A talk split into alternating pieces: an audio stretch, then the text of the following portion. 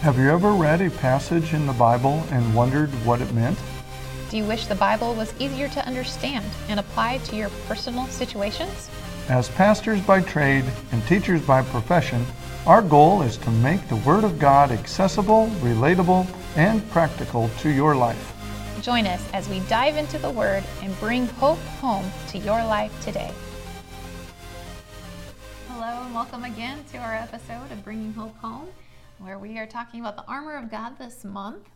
And uh, so, yeah, Yeah. we're on to peace. Peace, we certainly are. So let's pray before we get into the Word and grab your Bible and, and we'll get into Ephesians really quickly here. Lord Heavenly Father, we just thank you for our opportunity to come together into your throne room. We thank you, Heavenly Father, that as we come in, we come boldly. We come uh, with a desire to hear your voice and uh, to hear what you have for each one of us.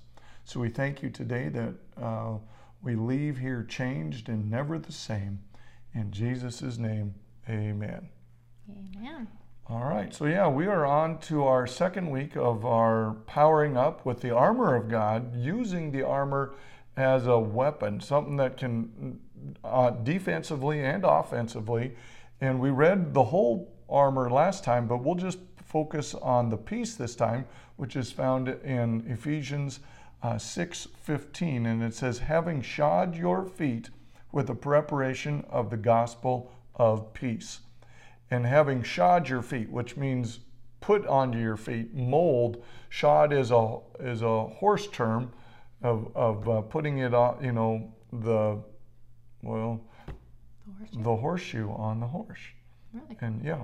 So you're shodding, you're you're Hammering you're it. hammering, you're pretty much sticking it right to you. becomes a part of you. It becomes a part of you for sure, and that's where that shod Mm. comes from. And so we're going to talk about this that this time. So let's go uh, all the way into the Old Testament, where it talks about peace, and go into Isaiah. Isaiah chapter 26, and um, we're going to be in verse 3.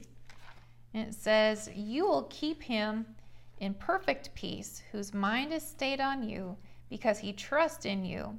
Trust in the Lord forever, for in Yah the Lord is everlasting strength.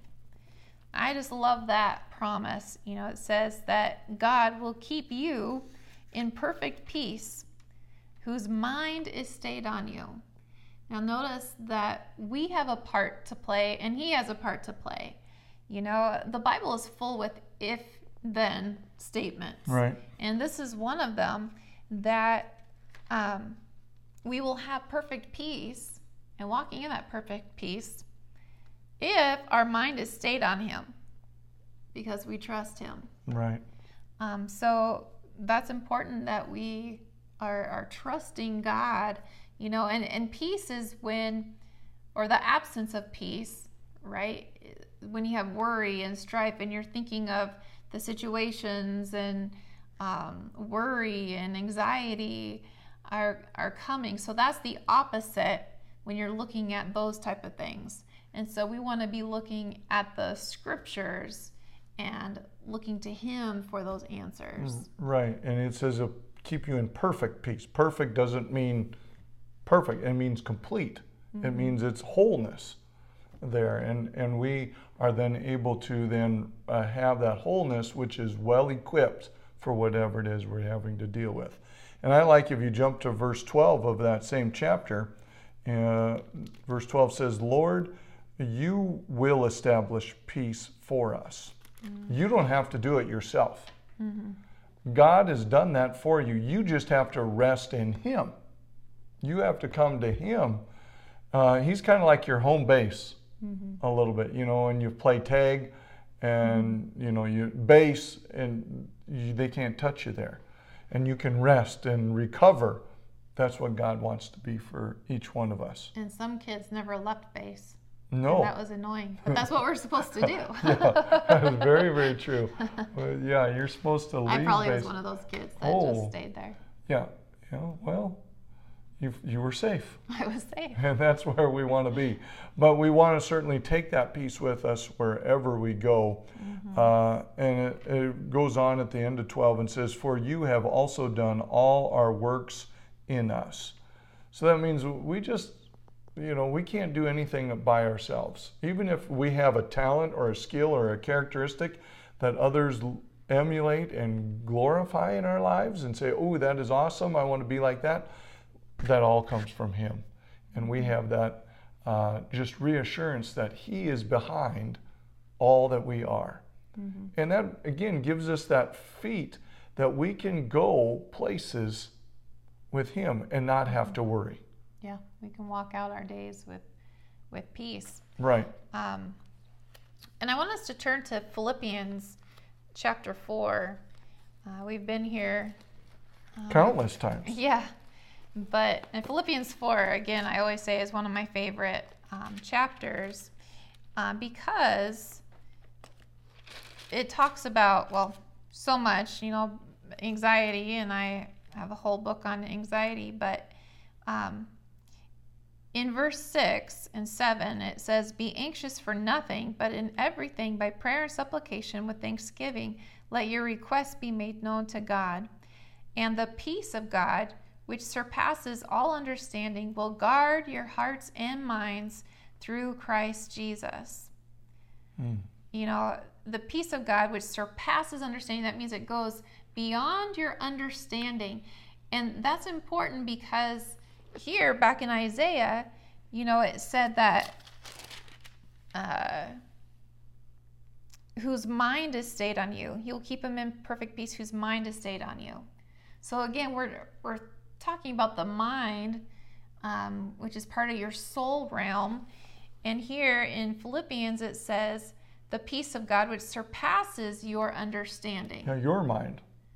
And the world isn't going to get it. No. When you are at peace, when you're calm through the storm, mm-hmm. and that is a perfect opportunity to shine the light on Christ and say, Well, I got through that. I dealt with this. I overcame it because I was at that peace. That what you saw wasn't me, it was Him in me, giving me that ability to have the peace, to have the calm, yeah. to be able to know I'm okay. Yeah. Peace isn't the absence of conflict. Right. Peace is the isn't the absence of storms in your life. You know, when Jesus was with his disciples on the water and they were in the storm, storm was coming up and where was Jesus? He was asleep in the boat. Yeah, in the boat. And his disciples woke him up and said, Lord, don't you care that we're perishing? Well, Jesus had already said they were going to the other side, mm-hmm. right? So he was in perfect peace. But for them, he said, talked to the waves and said, Peace, be still. And that's the same thing we, you know, he's been giving us authority. We talked about our authority last month. Um, so we can do the same thing in our situations. We can stand up to whatever situation is rearing its ugly head in your life, whatever storm is beaten down and you feel like you're going under, and you can say, Peace, be still. Right. And I like uh, at the middle of verse 7, it says, Will guard your hearts and minds. Guard mm-hmm. means protect, means like a hedge of protection. And so that peace, if you let something pass the peace, you can get pretty agitated and distraught and disturbed really, really quick. Mm-hmm. But when you let the peace guard, so when something comes at you, and oh, what about this? What about that? What about, and, and it just, you, nope, I mm-hmm. still have peace. Nope, it doesn't, it doesn't, it affects me. It has, I have to deal with it maybe, but I'm not going to let it get into me mm-hmm. and affect me for who I am in Christ and get off that peace where then the devil has a foothold. Mm-hmm. And that's sometimes harder to do than to say, but that's why we need to practice peace every day and put the, the strap, shod, strap your feet, who you are as you walk out your day with the peace mm-hmm. of the gospel. And what's the gospel? the good news.